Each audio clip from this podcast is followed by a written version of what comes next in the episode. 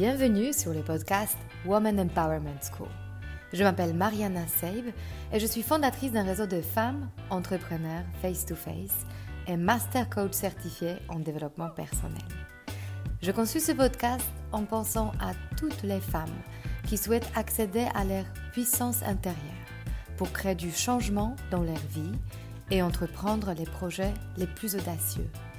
Ensemble, nous allons apprendre à mieux nous connaître lever nos barrières et accéder à notre intuition féminine pour mener la vie dont nous rêvons profondément.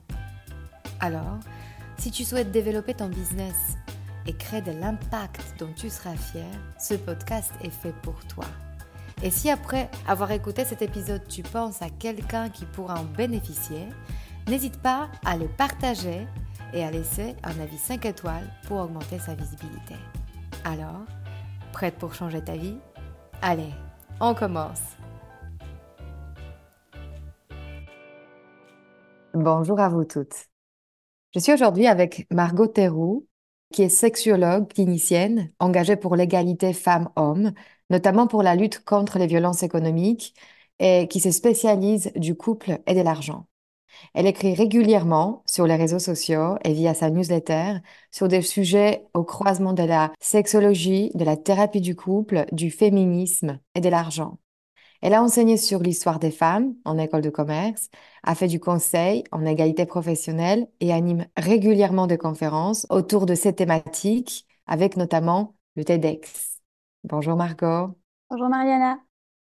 Écoute, je suis ravie d'être avec toi parce que ça fait déjà euh, longtemps que je te suis, que je suis euh, régulièrement euh, scotchée, parfois bouleversée. Tes posts, en fait, ce que je lis à travers tes yeux sont toujours hyper pertinents et à la fois nous font penser aux choses auxquelles on ne pense pas spontanément. Donc déjà, je voulais te remercier pour tout ce que tu fais. Bah écoute, avec grand plaisir et merci à toi pour ces mots parce que c'est vrai qu'il y a des fois on écrit et on ne sait pas vraiment si ça de la portée. Donc ravie de constater que oui. Écoute, oui, absolument. Et d'ailleurs, je voulais justement aborder quelques sujets dont tu parles. Euh, mais avant tout ça, est-ce que tu pourrais dire brièvement euh, d'où tu viens, dans quel cadre familial tu as grandi, euh, dans quelle ambiance, quelle posture ont façonné ton enfance? Tout à fait. Alors, j'ai grandi dans une famille aimante qui a pour petite particularité d'avoir beaucoup de femmes dans ma famille, puisque j'ai essentiellement grandi avec ma famille maternelle. Euh, j'ai grandi avec euh, mes deux parents, j'ai une petite sœur, enfin petite, à 30 ans, est-ce qu'on peut dire encore petite sœur? On va dire que oui. Et euh, dans ma famille, effectivement, les femmes ont toutes un grand, enfin, comment dire, les femmes ont une résilience à toute épreuve. Et du coup, en fait, j'ai grandi avec ces modèles tout aussi impressionnants les uns que les autres, mais également, et ça c'est hyper intéressant, dans ce qu'on appelle une éducation non genrée. Euh, en tout cas, mes parents ne l'ont pas fait consciemment. C'est-à-dire que quand j'étais petite, j'avais autant de Barbie que d'Action Man. Et c'est vrai que, en fait, je me suis jamais rendu compte que euh, j'étais fille entre guillemets, puisque euh, mes parents voyaient surtout une enfant et ils voulaient, dans la mesure du possible, satisfaire le moins de mes désirs. Et peu importe si c'était des activités qui étaient plus associées aux garçons ou aux filles. Et donc, j'ai grandi dans cette famille-là. Voilà. Maintenant, avec du recul, est-ce que tu veux me dire quelle, quelle autorisation tu penses que tu as reçue des femmes qui t'ont entourée? à vivre la vie que je voulais. Voilà. Je pense que euh, euh, j'ai une de mes tantes qui est partie euh, du jour au lendemain aux États-Unis, et je te parle de ça il y a 30 ans. Et aujourd'hui, c'est vrai que c'est assez commun, on va dire, enfin commun, dans les milieux privilégiés, mais il faut savoir en plus de ça que moi, du côté de ma famille maternelle, on vient d'un milieu ouvrier. Donc c'était quand même assez fou de oser traverser l'Atlantique et de rejoindre les États-Unis. j'ai voilà, j'ai euh, c'est vraiment cet enseignement-là, entre autres, euh, sans pour autant dévoiler trop de leur vie, mais, euh, ou, de, celle de mmh mes parents, mais vraiment de vivre la vie qu'on voulait, et mmh indépendamment du candidaton et des jugements. Bah, réaliser ses rêves, ça reste encore aujourd'hui quelque chose d'osé et non accessible à tout le monde. Donc, c'est incroyable ça. Est-ce que tu sais déjà, en fait, appeler ta quête personnelle qui se cache derrière ton envie de devenir sexologue? Parce que c'est vrai que c'est un mot qui peut choquer, qui peut euh, euh, créer, en fait, certaines ambiances quand tu te présentes euh, auprès de gens que tu, que tu n'as jamais vus. comment tu es devenue, en fait, sexologue et experte notamment du sujet du couple et de l'argent? Alors, il faut savoir effectivement qu'à la toute base, moi, je voulais devenir gynécologue. Et puis, euh, parce que j'avais 18 ans, parce que j'étais pas sûre de moi, parce que j'étais en couple avec euh, une personne euh, fort peu intentionnée, j'ai refusé de faire médecine alors que j'en avais la possibilité. Et donc, j'ai choisi une, des études tout aussi prestigieuses. Et attention, c'est vraiment le, choix du, du roi. Hein, comme je te disais, c'est vraiment la petite, la petite fille riche qui se plaint. du coup, j'ai fait l'école de commerce. Et ça, j'ai bien conscience de mon privilège. Et quelques années plus tard, en sortant de mes études, j'avais fait un métier qui n'a absolument rien à voir avec ce que je fais actuellement. Et en fait, ça m'est revenu. Cette envie d'être euh, gynécologue, mais elle m'est revenue vraiment d'un point de vue viscéral. Comme s'il y avait une urgence de vivre, en me disant, mais euh, c'est pas possible. Et c'est arrivé durant le Covid. Et euh, comme tous, en fait, on s'est posé la question de si tout s'arrêtait demain, qu'est-ce qui, quel serait mon plus grand regret? Et moi, voilà, cette urgence de vivre, je l'ai reçue par rapport à la gynécologie. Sauf que faire 12 ans d'études à 27 ans, c'est un peu compliqué. Donc, euh, la sexo euh, proposait 3 ans. Et du coup, c'est ce que j'ai fait. J'ai repris mes études et pendant 3 ans, je me suis formée à la sexologie pour pouvoir aboutir, assoiffer ce désir d'être gynéco d'une certaine façon. Mmh d'être utile du coup aux femmes en fait. C'est peut-être aussi cette idée de d'avoir un rôle à jouer dans, dans ce, euh, auprès des femmes qui comptaient autant pour toi, en fait, aussi, Ah, mais c'est ce que tu as vécu. Mhm. Euh, il doit y avoir un truc au niveau de la généalogie, dans le fait de, vouloir euh, d'accompagner, honorer, et puis peut-être avoir une, comment dire, une grande place à l'écoute, parce que finalement, les femmes, aujourd'hui, on mhm. les écoute peu. Et puis moi, je vois bien en consultation, et pas plus tard que hier soir, j'ai accompagné une femme qui a de l'endométriose et en fait euh, partout en fait on, niait sa douleur, on disait que c'était dans, sa tête, etc. Et d'être cet espace, cette safe place comme on dit dans le langage militant, euh, c'est une grande joie et un grand honneur pour moi euh, de l'être au niveau des femmes et des hommes que j'accompagne. Mmh la partie sexuologie, je comprends, mais il y a aussi du coup cette partie l'argent. Donc en fait, tu as quelque part fait les liens entre tes deux études. Finalement, il n'y a pas de hasard. Euh, l'école de commerce t'a servi à quelque chose. Est-ce que tu peux me dire, parce que pour moi c'est un sujet qui me passionne aussi, euh, qu'est-ce que tu découvres en fait aujourd'hui euh, en accompagnant le couple Je ne sais pas d'ailleurs de quel âge. Est-ce que tu peux parler quel est l'échantillon, le cadre de spectre en fait de couple que tu as pu voir et quels sont les problèmes qui ressurgissent le plus sur la surface. Alors, ce qui est intéressant, c'est qu'effectivement, lorsqu'il a fallu que je choisisse une thématique d'étude pour mon mémoire, euh, ne venant pas du cadre médical ou paramédical, j'avais envie de choisir quelque chose que je connais.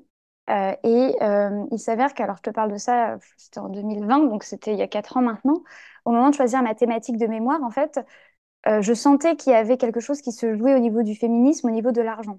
On en parlait de plus en plus, que c'était encore euh, c'était encore un bruit sourd, mais que c'était présent. Et donc, je me suis dit, bah tiens, euh, pour essayer, comme tu l'as dit, de rejoindre un peu les deux bouts entre ce que je sais faire et ce que j'étais en train d'apprendre à faire, je me suis dit, bah, je, vais, je vais étudier l'impact sur les couples hétérosexuels de l'argent, mais pas n'importe comment, c'est-à-dire quand les femmes gagnent plus que les hommes et quels sont en fait les impacts sur l'intimité, sur euh, la vie sentimentale, etc. Et à mon humble niveau, puisque ce que j'ai vu n'a aucune valeur statistique, mais en tout cas, ça a le mérite d'exister. Aujourd'hui, dans un couple où la femme gagne plus, dans deux tiers des cas, sur l'enquête que j'ai faite sur à peu près 40 couples, ça se passe mal. Pourquoi? Parce que. Qu'est-ce que ça veut dire mal? Tu peux développer un tout petit peu? Bah, Ça se passe mal, c'est-à-dire que le couple euh, vient à la rupture. Dans mhm. deux tiers des cas, les couples rompent, ou se séparent, ou divorcent. Euh, ça dépend sous quel, dans quel format ils étaient. Et cette rupture, auparavant, elle est précédée de violences, qu'elles peuvent être des violences euh, orales, enfin verbales, mais aussi euh, des violences physiques. J'ai eu un ou deux cas ou un ou deux témoignages où on m'a raconté que euh, le conjoint avait envoyé une casserole de haricots verts parce qu'ils n'étaient pas assez cuits. Et qu'en fait, cette violence-là, elle, s'était accrue à partir du moment où elle s'était mise à gagner plus que lui. Mmh et donc, comment, tu le, comment tu le comprends, en fait, ce phénomène? Alors là, c'est l'avantage d'avoir enseigné sur l'histoire des femmes et puis par mon prisme militant, c'est-à-dire que beaucoup d'hommes aujourd'hui, pas la majorité, j'espère, en tout cas une grande, enfin, quoi que si peut-être, euh, en fait, se définissent uniquement par le prisme de la virilité, qui est le fameux triptyque de argent, sexe et pouvoir. Et donc, euh, sachant qu'ils perdent au niveau de l'argent, ils vont, entre guillemets, compenser euh, au niveau du sexe et ou du pouvoir. Et comment le pouvoir peut s'exprimer dans un couple? Par la violence. Donc, c'est une logique assez, assez triste euh, qui, euh, fort heureusement, encore une fois, je le répète, c'est une enquête que j'ai menée à mon niveau, à mon humble niveau, donc euh, qui n'a aucune valeur, statistique, mais qui a le mérite de poser les bases, en tout cas, pour une réflexion peut-être plus approfondie. Mhm. Déjà, en fait, dans ton propre couple, je sais que tu es récemment devenue maman. Tout à fait. Euh, comment tu as vécu, en fait, euh, cette, euh, ce contexte euh, couple argent versus la grossesse? Comment cette expérience a fait peut-être évoluer aussi ton expérience par rapport à, ton travail, de ce que tu observes, mais maintenant, ce que tu vis, en fait? Donc, est-ce qu'il y a des choses qui se sont avérées euh, visibles, vraies, ce que tu soupçonnais peut-être pas avant? Euh, bah, disons, en fait, euh, il y a, je, je- je disais durant quand j'étais enceinte à, à beaucoup d'amis et même à des personnes que je côtoyais que si on n'était pas féministe avec la grossesse, on le devenait forcément. Parce que il y a tout à... En fait, je trouve que la grossesse, c'est vraiment le, le symbole de l'ensemble des injonctions faites aux femmes. On te parle de ton corps, on te dit comment te comporter, quoi faire, pas quoi faire, quoi manger, pas manger, euh, que dire, pas dire. Euh, tu dois dire que, tu vis une grossesse de rêve, alors qu'en réalité, pour certaines, elles en, excuse-moi l'expression, elles en chient. Enfin, en fait, je trouve que la Mhm. grossesse, c'est vraiment cette espèce de point culminant de toutes les injonctions faites aux femmes. Je trouve qu'il n'y a pas mieux qu'être enceinte pour se rendre compte à quel point il y a des inégalités dans la société. Et en plus de ça, par rapport au sujet qui m'intéresse, euh, bien sûr, la charge économique de la grossesse, on ne le soupçonne pas et personne n'en parle.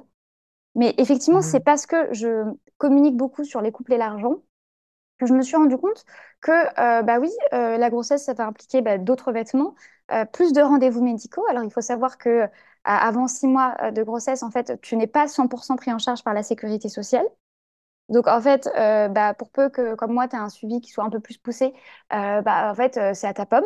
Et que si effectivement tu te dis, ah bah non, mais c'est moi qui suis enceinte et puis je suis dans un couple hétérosexuel, mon ou ma partenaire n'a pas à payer, enfin mon partenaire n'a pas à payer, bah, en fait, euh, c'est, t'en prends, que- c'est que toi qui t'occupes de cette charge financière.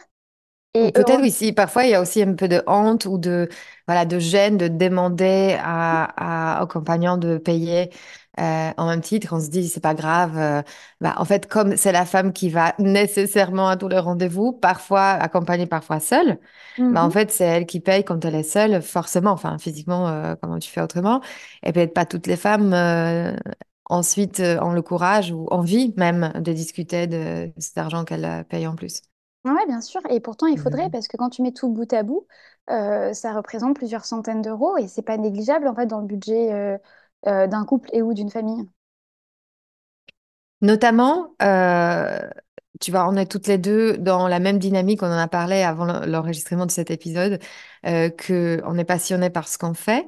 Euh, donc en fait, euh, et comme on est indépendante, le congé maternité, ça se passe différemment parce qu'en fait, euh, on, on le, on le négocie auprès de personne d'autre que soi-même.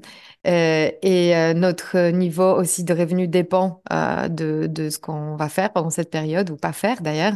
Donc, ce sont des, des congés maternité qui sont négociés auprès de soi-même, auprès aussi de, de son couple, de la qualité de vie qu'on a envie d'avoir. Enfin, c'est un vrai triptyque, en fait, être entrepreneur, être maman, être femme.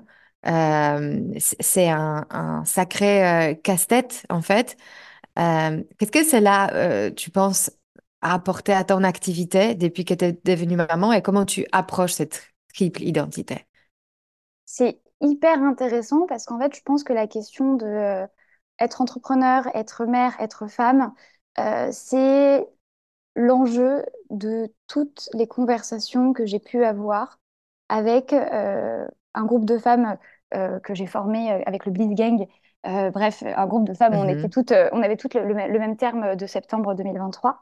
Et en fait, ça a été mais, l'enjeu principal. Et puis même au-delà de, de ce groupe-là, je pense que de toutes les femmes qui sont devenues mamans.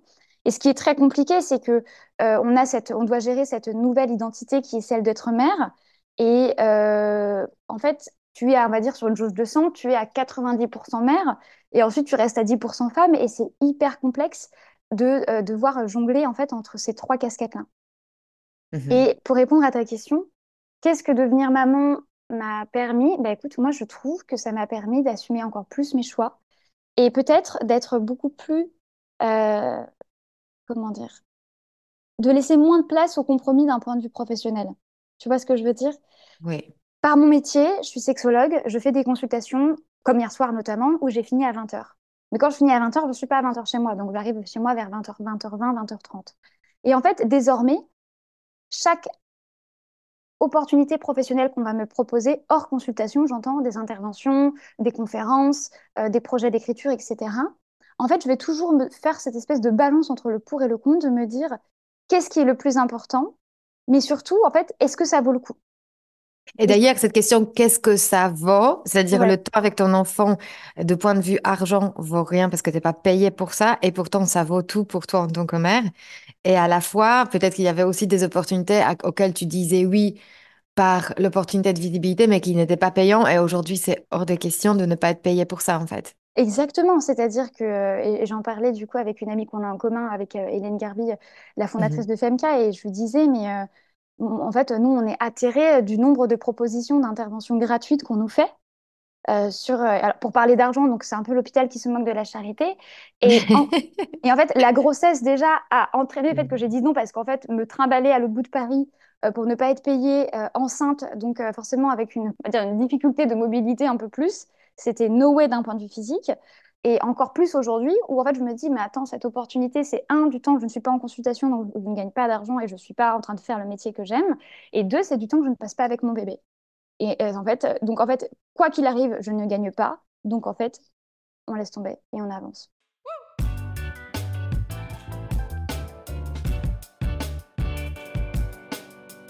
J'interromps rapidement cet épisode pour t'inviter à commencer ton chemin du développement personnel par toi-même. Si tu n'es pas encore prête pour faire un coaching individuel ou collectif, à tout moment, tu peux avancer à ton propre rythme en te connectant à l'espace membre sur le site womanempowermentschool.com slash devenir membre.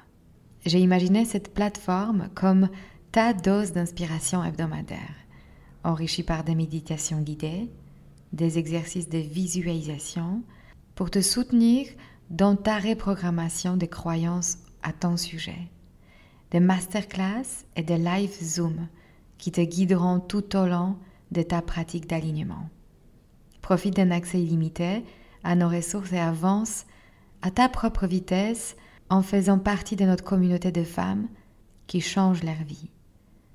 Ce sera l'occasion de nouer de nouveaux liens avec des personnes qui te ressemblent et qui aspirent à la même chose que toi.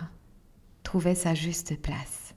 Et pour y accéder, tu peux le faire dès aujourd'hui en utilisant le code que je t'offre en cadeau You are enough, tout en majuscule. Pour pouvoir en bénéficier, tu as besoin de choisir l'option annuelle. Allez, on revient à l'épisode.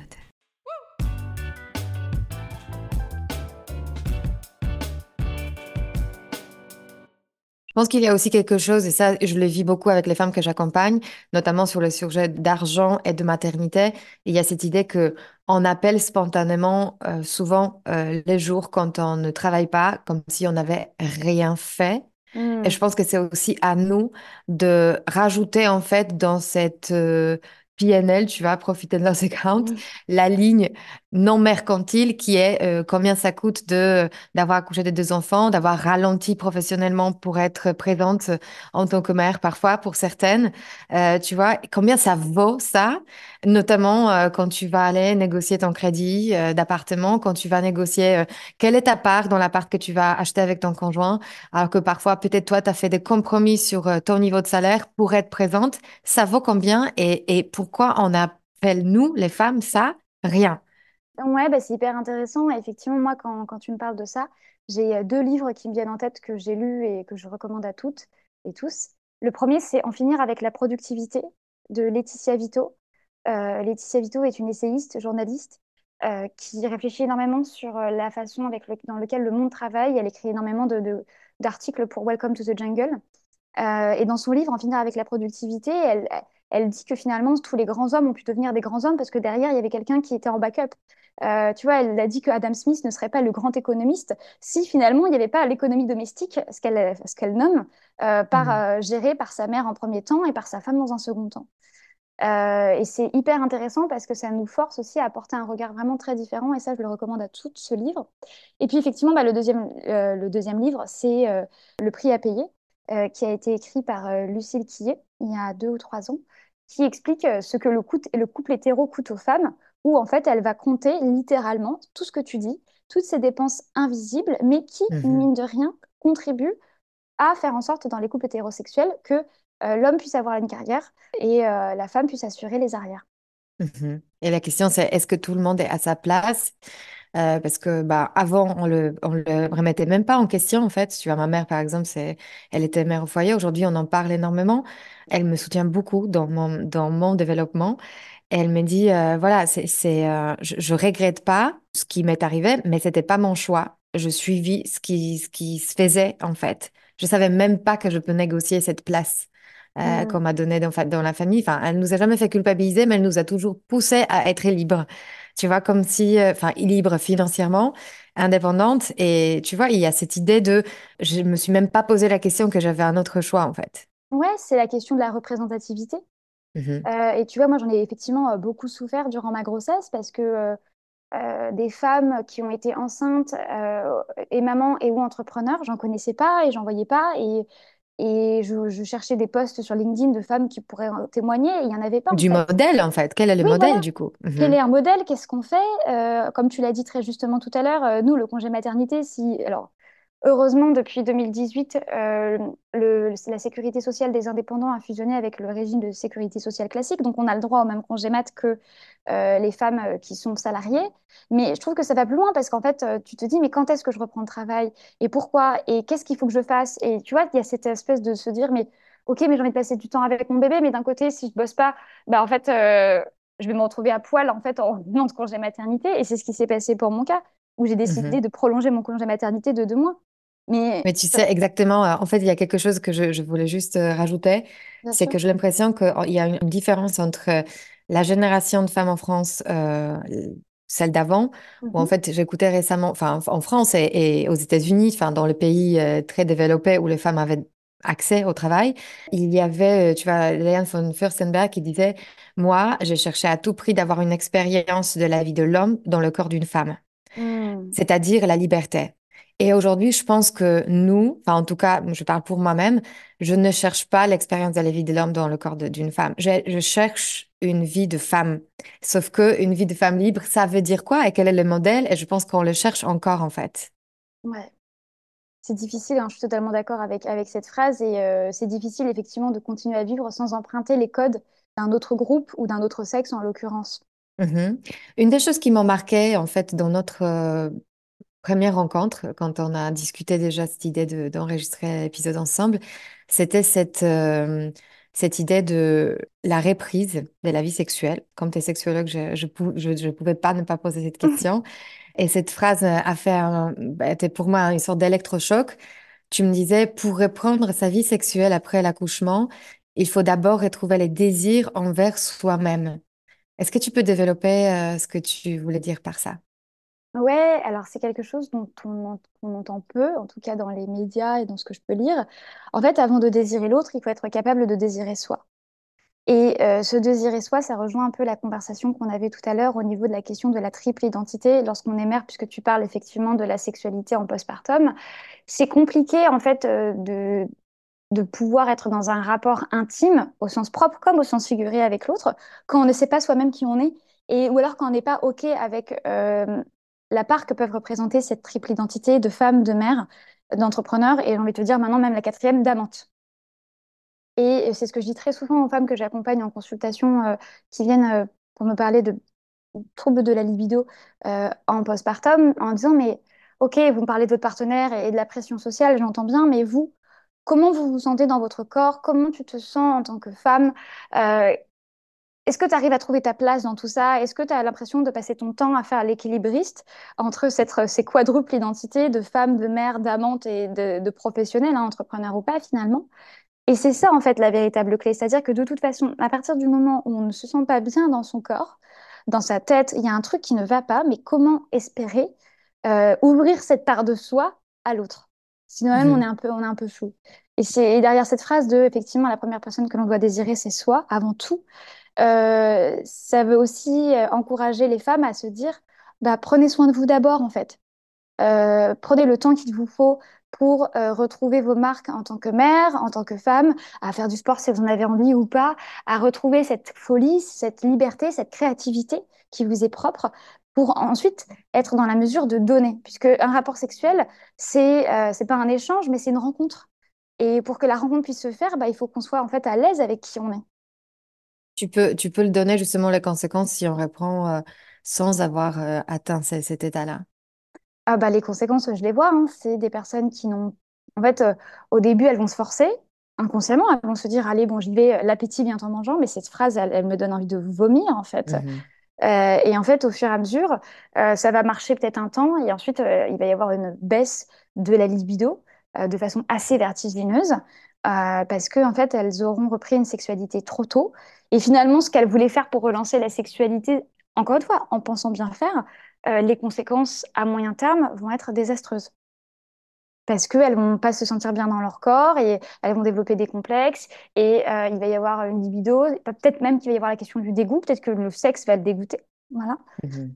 Donc euh, c'est pour ça, euh, prendre soin de soi avant mhm. tout pour ensuite aller vers l'autre. Écoute, tu fais partie des femmes qui sont permises d'inventer leur métier, clairement.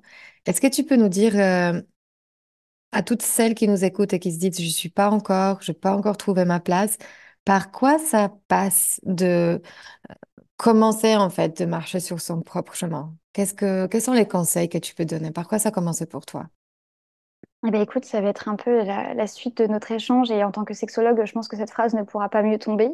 C'est d'apprendre en fait ce qui provient de ton propre désir versus du désir que tu as intériorisé de la société. Mais ça, c'est valable pour toutes les sphères de la vie, d'un point de vue sexuel évidemment, parce que je suis sexologue, mais aussi en fait de manière générale. Est-ce que la réussite telle que je la conçois, finalement, c'est ma perception de la réussite, ou si la perception de la réussite du milieu dans lequel je suis, de la société dans laquelle j'évolue, de la vie dans laquelle je suis? Euh, moi, pendant longtemps, j'ai cru que euh, pour euh, être, pour réussir, il fallait que je sois à station F et machin, etc. Mais en fait, ça ne me va pas du tout. Ça ne me va pas du tout parce que c'est à l'opposé de moi. Je trouve qu'il y a une course effrénée, effrénée pardon, à la productivité. Euh, on en vient à compter euh, nos pas, le temps qu'on dort, enfin, on compte tout et il n'y a plus de place à l'imaginaire. Et en fait, moi, j'ai beaucoup besoin de liberté. Et je me suis rendu compte que mon mode de réussite, c'était pas du tout euh, celle qu'on prenait dans, entre guillemets, le monde de, l'entrepreneuriat parisien. Mmh voilà. Et mmh je trouve vraiment que ce conseil de savoir faire la différence entre ce qui nous appartient. Et ce qui appartient aux autres en termes de réussite ou en termes de désir, c'est la clé. Merci infiniment parce que c'est exactement ce que je vois dans le coaching. Plus on va plonger à l'intérieur de soi, plus c'est comme si on épluchait un oignon des couches qui ne nous appartiennent pas pour au final retrouver ce qui y a à l'intérieur, euh, ce qui nous est propre, ce qui est le plus authentique. Et euh, quand on rencontre euh, cette personne-là au fond de soi qu'on est, bah, la vie créative commence. Et mm. euh, ça ne veut pas dire peindre, euh, chanter et danser, ça veut dire euh, s'exprimer, être soi et réussir en fait en étant connecté à soi-même, veut dire avoir la paix intérieure qu'on ne peut pas avoir autrement. Oui, exactement. Magnifique. Merci Margot infiniment. C'était hyper riche. J'adorais passer encore une heure avec toi. Je sais que tu as une consultation qui commence. Donc, un grand merci pour tout ce que tu fais, pour ce que tu es, pour ce courage que tu as au fond de toi. Et peut-être juste avant de finir, est-ce que tu peux dire comment on peut euh, te venir te voir, comment tu consultes? Et euh, je veux bien évidemment partager tes coordonnées pour toutes celles qui se sentent appelées à venir te voir. Ah bah écoute, déjà un grand merci pour tout ce que tu fais, pour les posts qui sont toujours d'une extrême richesse qui me font aussi réfléchir aussi, Mariana. J'adore te suivre sur ton compte. Donc euh, voilà, c'est un, bel échange qu'on a eu et ils sont riches et ils sont rares aussi euh, dans une société où on ne cultive plus l'art de la nuance. Donc euh, j'aime beaucoup ces échanges profonds. Et puis bah, pour les personnes qui veulent échanger sur d'autres sujets, mais plus sur l'ordre de la sexo, elles peuvent me retrouver sur Instagram à Margot of Heroes ou en tapant Margot Théroux sur Internet. Je reçois en consultation à Boulogne et en visio. Voilà. Incroyable. Merci, Margot. Je t'embrasse très, très fort et j'ai hâte de te retrouver autour de ces sujets passionnants euh, la prochaine fois. Mais moi aussi, avec grand plaisir, Mariana. À très bientôt. Si cet épisode vous a inspiré pour aller plus loin dans votre développement personnel et vous mettre en action pour durablement changer votre vie, mon programme de coaching est fait pour vous. En petit groupe ou en individuel, je vous guide dans tout le processus de changement et dans la mise en place d'une technique efficace pour arriver à vos objectifs sereinement. Pour avoir plus de détails concernant le programme, contactez-moi par mail sur womanempowermentschool.com ou via Instagram Woman Empowerment School. À très bientôt.